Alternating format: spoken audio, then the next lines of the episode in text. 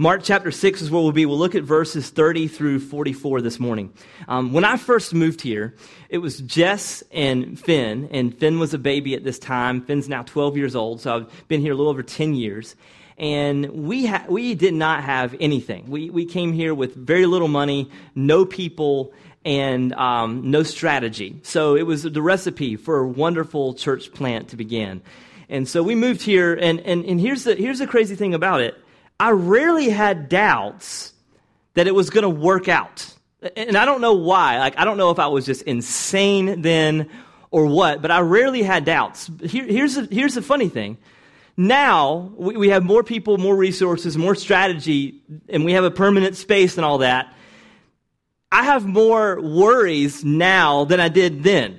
So I have more like, are we going to make it thoughts now? And that's just when I'm like not thinking healthy. I'm not saying I'm thinking this all the time, but I think that sometimes, like, is this going to work? Like, why would I think that now and not then? And so, so here's a couple things. Back then, if I didn't have something, I had to ask for it. Like, okay, we don't have people, God. So, God, will you bring us people? God, we don't have money, God. God, will you bring us money? God, we don't know where we're going to meet. God, would you provide a place for us to meet? So I'm praying and I'm asking more then than sometimes I do that I want to admit now now I think, okay, well, I've got, I, have preached for several years. We have a building, we have resources, we have people, we have a staff. You know, uh, we'll just go over there and do it again. Like, so I'm not thinking as much presently going, okay, God, this is what we need from you. And so what did that leave me? It left me more uh, having these the resources and not trusting God and leaves me more worried and more anxious sometimes. Because I don't think I need things from Him like I really do. Now, I tell you that story to be transparent and honest, but also I tell you that story because I want to draw out something that's probably going on in your own life. Maybe you've had a situation where you've had to run to Christ because you're in a you're in a difficult situ- time and you're, you're suffering or you're in a crisis. And so you run to him and you begin to ask him, God, would you save me from the situation? Would you get me out of this? Would you help me fight this sin? Would you help me overcome this? And so then you trust him and you walk him. And then when, when that crisis is somewhat averted or it's gone away, then you begin to say, thanks God, I'm going to keep doing what I'm doing. And we rarely think that we need Him when we have the resources when things are going well. When things are going well. And so when is it that we begin to learn to trust God, not just in the crisis, but when things are going on all the time? That we always need Him. So how do we get there? Well, the first thing we have to understand and realize is we have to know the kind of God that we serve. We have to know who God is and how generous and how, how much He wants to bless you and how much He promises and that He's going to come through the, for you and that He does come from you, not just in the crisis, but in all situations. And so that's what I want us to see here in the text is a God who provides for His people. In Mark chapter 6, we're going to see the story known as the feeding of the 5,000 where Jesus goes to a crowd that is somewhat shallow. They're asking Jesus, they want Jesus to feed them, and Jesus feeds them. Now, but what I want you to see is that even Jesus is um, generous to a crowd who's somewhat shallow. And if he's willing to do that with a crowd who's shallow, how much more is he willing to do that for his own people? And that's what we're going to see in Mark chapter 6. Mark 6, We'll start in verse 30. The Word of God says this The apostles returned to Jesus and they told him all that they had done and taught. And they said to him, Come away. By, uh, to, by, come away by yourselves to a desolate place and rest a while. For many were coming and going, and they had no leisure even to eat. And they went away in a boat to a desolate place by themselves. Now many saw them going and recognized them. And they ran there on foot from all the towns and got there ahead of them. When he went ashore, Jesus, when he went ashore, he saw the great crowd and had compassion on them because they were like sheep without a shepherd. And, notice this, he began to teach them many things. Crowds and crowds of people are following Jesus at this point. Jesus has, and as you're seeing Mark begin to unfold, it seems like the crowds increase by every single chapter.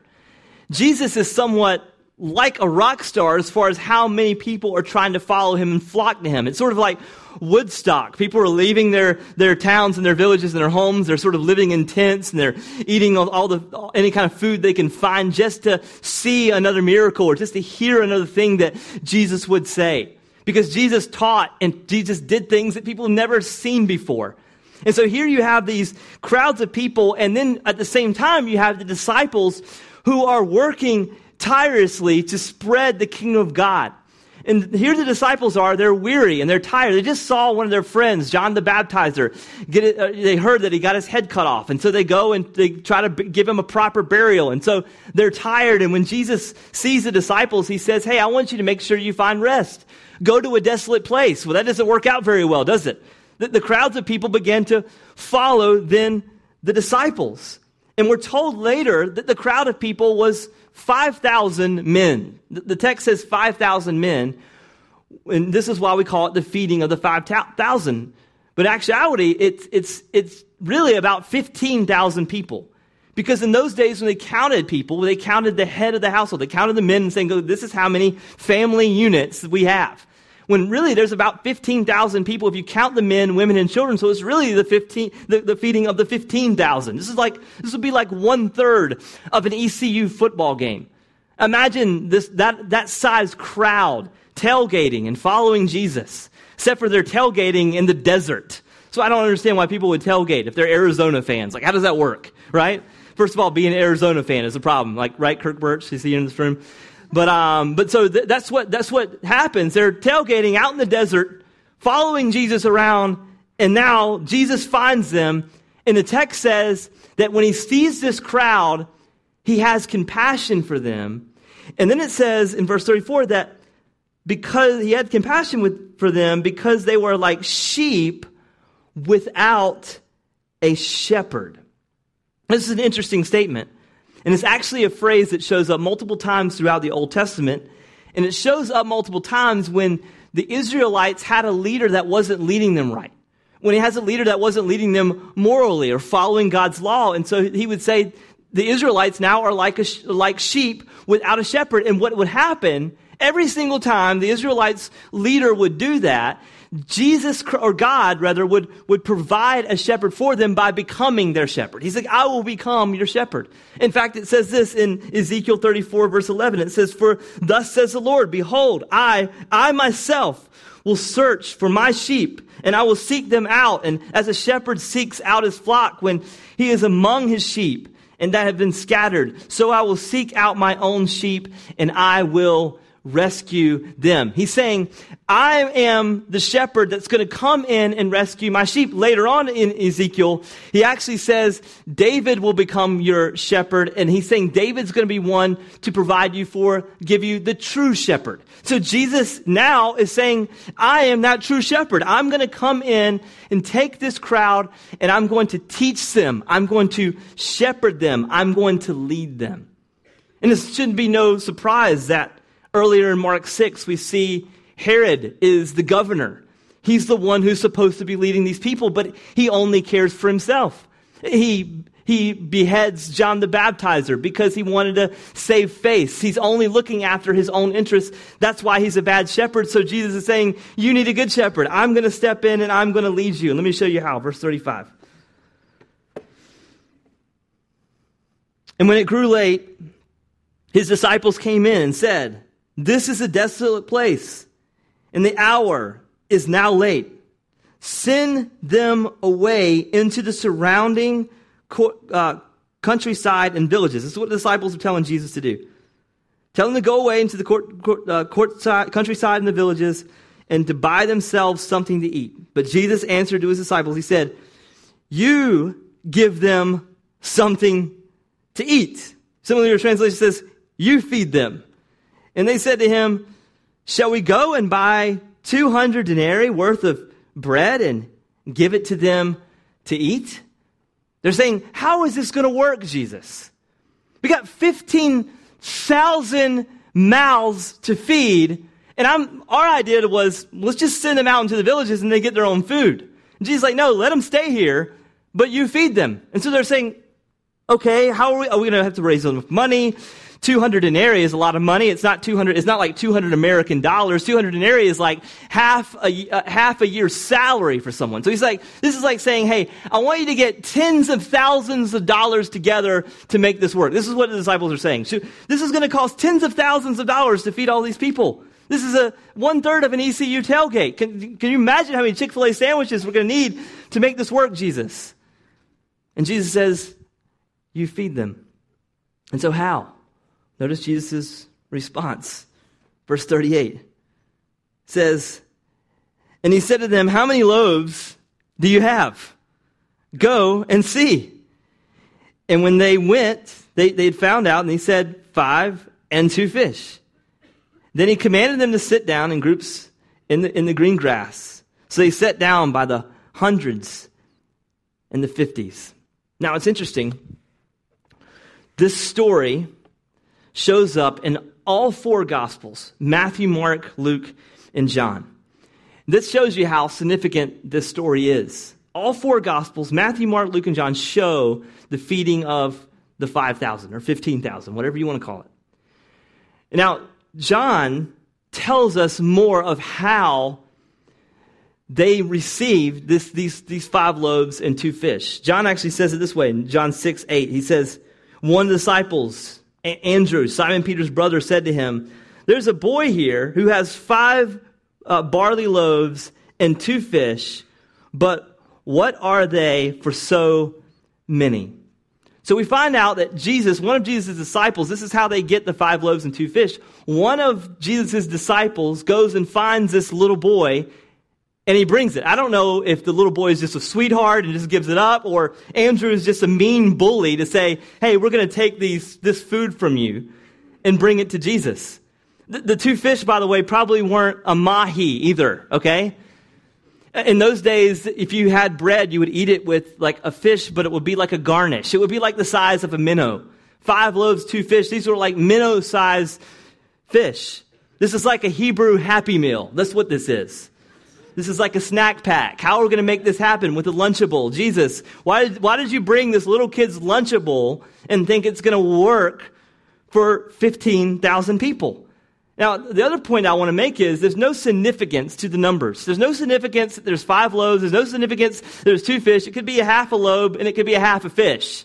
Jesus was going to do the same thing. And what's important is not the number, but what Jesus does with it. Notice what Jesus does. 41. Taking the five loaves, the two fish, he looked up to heaven and said a blessing and broke the loaves and gave to them to his disciples to set before the people. And he divided the two fish among them all, among all 15,000 people. And it says, verse 42, I love this. And they ate and were satisfied. And they took up 12 baskets full of broken pieces and of the fish. And those who ate the loaves were 5,000 men. This is the provision of Jesus Christ. What seemed logically impossible to make happen, Jesus makes it in an instant. Jesus takes the small meal and he multiplies it by himself. Jesus takes this small thing, and once it touches the hands of Jesus, it's now multiplied. In the Old, in the Old Testament, there's a similar story where Moses is leading God's people, the Israelites, into the, out through the wilderness, and God provides for his people by just raining manna, food down from heaven. And the text actually says in Exodus 16 that the people were given what they needed. But the contrast that we see with Jesus is that Jesus gave an abundance of provision. It doesn't just say they, they had what they needed, it says that they all ate and they were satisfied. So much so that Luke's gospel says there was actually leftovers that the disciples took. This is the provision of Jesus. And by the way, this passage shows nothing of the crowd's faith. It shows nothing of the disciples' faith to make this happen. In fact, the, disciples are skeptical. Nothing that happens happens based on man's effort. It's all rest on the provision of God. This miracle that takes place. In fact, according to John's gospel, the crowd was pretty shallow. The next day, the same crowd of people that were fed try to find Jesus and they ask him for more bread. Jesus tells them in, in, in, John 6, verse 26, he says, Most assuredly I say to you, you seek me not because you saw the signs, but because you ate the loaves and were filled. This is a shallow crowd of people. They didn't even want to know what Jesus taught. They just knew, okay, we're just grateful that you've given us bread. Now we want more. When are you going to give us more, Jesus? And so if Jesus is willing to do this with a shallow crowd of people, my question to you is how much more would he do for his own family? How much would he do for his own children? There's another place where Jesus does this, and he's, he's talking to his disciples, and Jesus tells the disciples, Hey, I'm going to send you out on a mission. And I want you to go and I want you to spread the kingdom of God with me. And I don't want you to take anything with you. In fact, it even shows up earlier in this very chapter. Mark 6, verse 8, he says, And he charged them to take nothing for their journey except a staff, no bread, no bag, no money in their belts, but to wear sandals and not put on two tunics. tunics. Don't even take an extra change of clothes. Don't take a, a, a book bag. Don't take a sleeping bag. Don't take a pillow. How many of you want to travel with your favorite pillow? I'm one of those guys. Got to have two pillows. Got to sleep with one and have one that I wrap my arms around for some reason. And Jesus is like, don't worry about it. Can you imagine planning a trip to Florida with Jesus? What are we going to wear? Don't worry about it. Oh, how much money do we need to bring? Don't worry about it. With Jesus, we wear the same clothes. Like the disciples are probably like, man, if we wear these same clothes, like we ain't never going to find a wife. Like we're going to stink after a while. Don't worry about it. How much money do we need to, don't worry about it. Like all of these different things that are happening, Jesus is like, don't worry about it. Just follow me. I'm going to provide. And so you can imagine the frustration of what it's like to follow Jesus saying, I'm supposed, uh, you've already asked me to leave my family. You've already asked me to leave my home. You're sending me out into, we don't even know where. And you're telling me, don't bring anything. And so can you imagine now the contrast? You look at this contrast. Earlier in chapter six, they're not bringing anything. Now they see Jesus feed 15,000 people and all of them are satisfied and the disciples are 12 of those 15,000. Can you imagine now how they begin to feel about who Jesus is. Jesus begins to, to ease their anxiety, knowing that he is the one who provides. There's another place in Luke's gospel, in Luke 12, where the disciples come to Jesus and they're anxious. And they're asking Jesus how he's going to come through for them. And I love what Jesus tells them in Luke 12. And I hope that this text rests with you if you're struggling with trusting God and his provision. Luke 12, verse 22, he says to his disciples, Therefore I tell you, do not be anxious about your life. Don't be anxious about what you will eat, nor about your body or what you'll put on. For life is more than food, and the body is more than clothing. Then he says, Consider the ravens. They neither sow nor reap. They neither have a storehouse nor a barn, and yet what does God do? He says he feeds them. Then he says, uh, Of how much more value are you than the birds? You ever seen a raven before? A raven is an ugly bird. It's like a rat with wings. He's like, if I'm going to do this for a rat with wings, if I'm, if I'm going to feed a rat with wings, how much more would I do for my own children?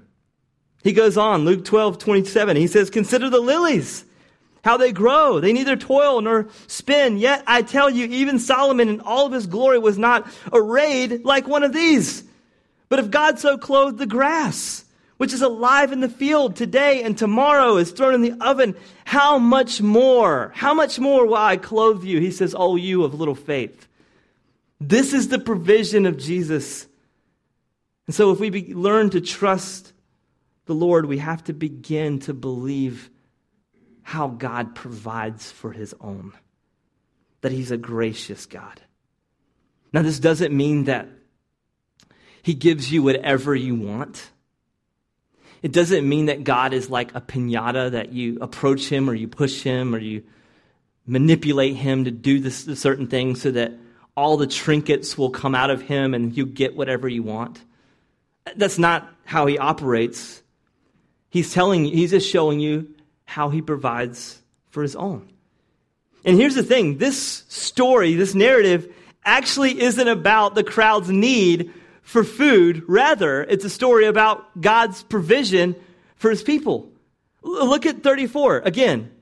When Jesus saw that they were hungry, it says that he had compassion for them because he saw that they were like sheep without a shepherd. And then he says, he began to teach them many things. Their greatest need to them was food. What he saw was, you need to hear from me. You need me. That's what you need. So he, but at the same time, he still feeds them. So he knows what they really need, but then they're still hungry, and so he feeds them. And so the question is, as we read this, how do we deal with this tension of trusting God to provide for us physical things, material things, and yet not finding our hope and joy in the things that we are asking Him to provide? How do we deal with this tension? How we say, okay, God, I'm asking you to feed me. I'm asking you to clothe me. I'm asking you to feed my children. I'm asking you to clothe my children. I'm asking you to protect me. But how do we have this tension to where we don't find joy in those things that he provides? Are y'all tracking with that question? It's an important question to ask. You are. Good. Some of you are. Fantastic. Good. I'll work with you too. Thank you. Um, in John's gospel, when John, te- John tells us the same narrative, the feeding of the 5,000, he actually shows this tension. Earlier, I showed you that the crowd uh, was pretty shallow. They, they asked Jesus the next day, When are you going to bring us more food? And John shows us how they wanted more, but he brings them to something else. He says, I know you want more bread, but let me bring you to something else. John 8, I'll read it, verse 30. This is the crowd coming to Jesus. This is what they said. What sign will you perform then? If you're not going to give us more bread, how do we trust you? Is what they're asking. What sign will you perform then that we may see it and believe you? What work will you do? Our fathers ate manna in the desert, and as it is written, he gave them bread from heaven to eat. So he's like, Jesus, if, if you're like him, you should give us bread to eat. And Jesus said, Most assuredly, I say to you, Moses did not give you bread from heaven. But my Father gives you the true bread from heaven. Most assuredly, I say to you, Moses did not give you bread from heaven, but my Father gives you the true bread from heaven. I read it again because I copied it twice for some reason, but you heard it twice and it gets the point. Good. 33. For the bread of God is he who comes down from heaven and gives life to the world. Then he said to him, Lord, give us this bread always. And Jesus then said to them, I love this I am the bread of life. He who comes to me shall never hunger, and he who believes in me shall never thirst. What's the challenge here? Well, they were coming to Jesus only for the material things that he could offer. But they weren't coming to Jesus because they believed that Jesus, in and of himself, was enough. So the relationship with Jesus, their worship of Jesus, was shallow. You ever had a shallow friend? Aren't they the worst? I had a guy uh, when I first year of college, I was away in upstate New York, and I had a car, so I would drive back and forth between North Carolina, where I grew up, in New York. And this guy he knew I lived close to where his hometown was. He was in a different state, but not far away. And 14 hour drive from, from, where I, from where I grew up and where I went to school. And he didn't have a car.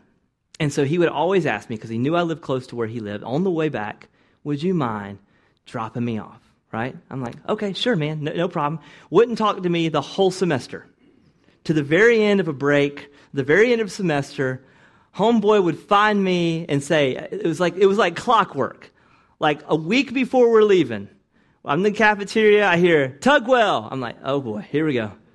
Hey man, can I bum around? When are you leaving? What time are you leaving? Like, all of a sudden he like cares, you know, and he's like, starts to ask, like, so I knew it was shallow. I knew what it was. So I said, okay, you can come with me, man. No problem. No problem at all. I think it was spring break. He drives back. He's driving with me. And he's one of those guys, man. Can we listen to something different? I'm like, yeah, sure. Okay. Can we turn the AC down a little bit? Okay, okay. All right. Can we stop here? I don't, I don't like that restaurant. Oh man, come on, dude. You know, you know, if you get this kind of gas, I'm like, seriously, dude, like, are, are we really doing this, right? And then I'm, I'm, I'm, I'm, sitting there, and he's like, hey, man, if you want me to drive for a while and you can get some rest, I say, that's a great 14 hour drive. I'll do it. So we switch. I'm sleeping. The next thing I know, we are on the side of the road in nowhere, West Virginia. And he's like, I don't know what happened, man. It just broke down. I don't know what. The, I was like, oh, dang, what, you know, I don't know, man. You know, he wouldn't explain it to me. It was kind of short. I guess it broke down. And I was like, okay, all right. Uh, so uh, my dad had a, at that time, a big truck. He could tow it. So I, I called my dad, and my dad said, look, I have to be there tomorrow. Got this happening. So I, I'm, I'm trying to make plans. My dad gets us a hotel, and we're to stay in. This dude says, hey, man, I got a friend lives not far from here. I'm just to call him. And like, he leaves me on the side of the road with a broke down car and goes with his friend. I'm like, have fun. Great. I'll, I'll, I'll hope I live, you know. And I'm not making like we I go, we get the car towed back we get it fixed, go back to school. Saw the guy from across campus. He did one of these. Kept walking. He wasn't like, "Oh, you're alive, right? How's the car?" No question. Didn't talk to me the whole semester until one week before the semester ends. What does he do? Cafeteria, getting food, getting chicken patties. What do I hear? Tugwell. I'm like, car's full. Sorry, dude. Shut him down. Relationship over, right? Why was the relationship that way? Because it was only contingent upon what I could do for him. It was only contingent upon the free ride. Now, I tell you that story because oftentimes people do this with their relationship with God. Say, God, I'm going to come to you now, but I'm not going to come to you in regular seasons. This is a tough season for me. And I see it with couples, married couples. We're in a crisis, we're in a difficult time. Maybe I've seen a couple before that. Maybe there's unfaithfulness in the marriage. Saying, oh, I think he's going to move with this other lady, and this is just heartbreaking. Or she's going to move with another man, and this is heartbreaking. So they come and they want to talk and they begin to open up and they begin to share. Okay, it's not just this situation, but we've had other situations like this, and here's some of the darkness that's happened in our marriage. And it begins you begin to see kind of a, a picture of, of what the marriage is like and how unhealthy it is. And they begin to share and they begin to dig in and say, man, this is what's going on. And it's just bad. It's just really bad. So what's your goal? I hope that they, I hope we can get back together. And what happens? You work with them for a while and then they begin to kind of press into community. They begin to kind of press into scripture and allow God to kind of do some things. And then they end up being back together. And what, all, what often happens is they go, okay, we're back together. We don't have to deal with anything anymore. Problem solved. I'm like, whoa, it doesn't work that way. This is, this is a wake up call for you to see how unhealthy things are. But this is not the main problem. But what they do is they think that's the main problem. If we can get this thing fixed, then we're, then we're cured. We're good. We're, we can go back to normal and live our lives. And what happens is they go back to normal. What happens? Because they never dealt with the real issue, it happens again and again and again until the marriage is over. Why? Because they only went to deal with the tragedy or the circumstance, but not the heart. This is the same thing that happens with the crowd. We're hungry, give us food. That's all they could see is the tragedy in front of them, not their real need.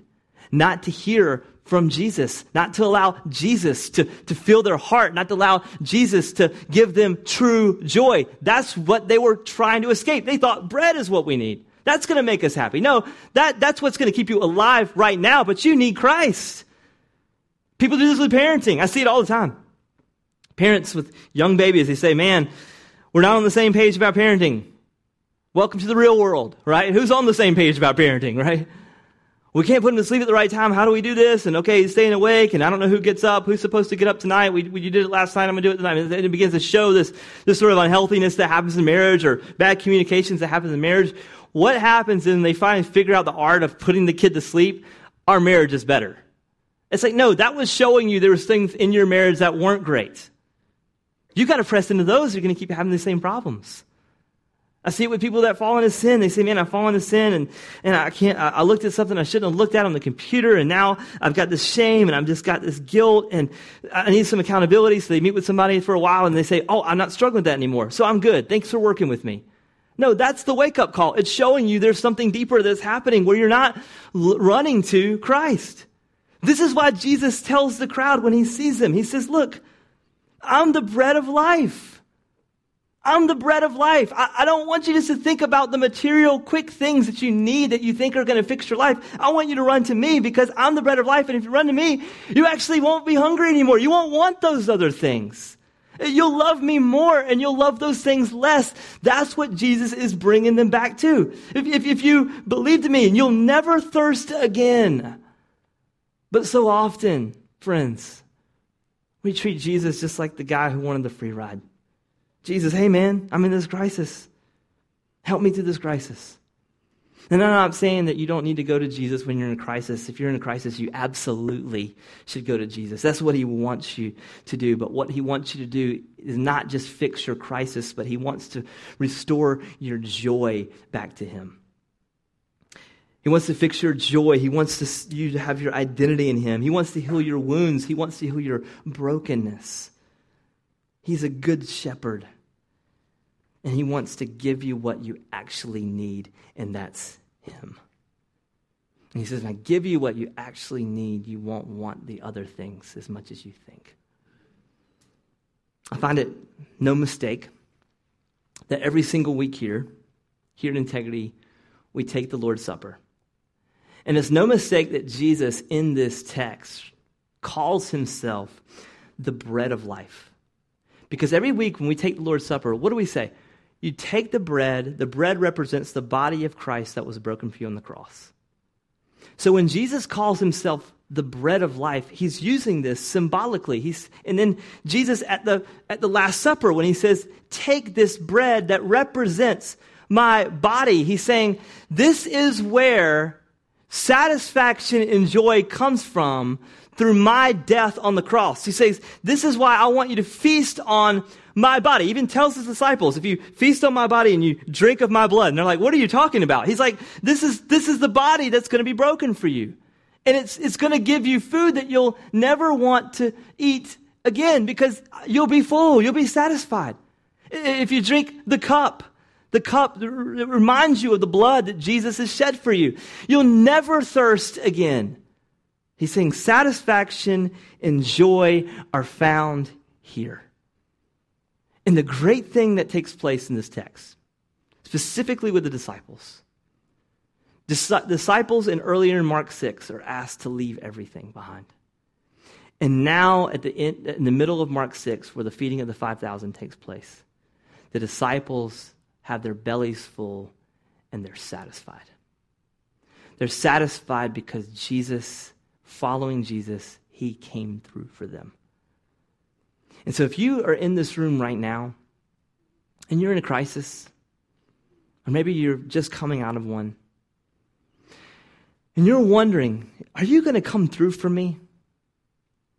Jesus proves that he will come through for you through his broken body on the cross, through his shed blood on the cross.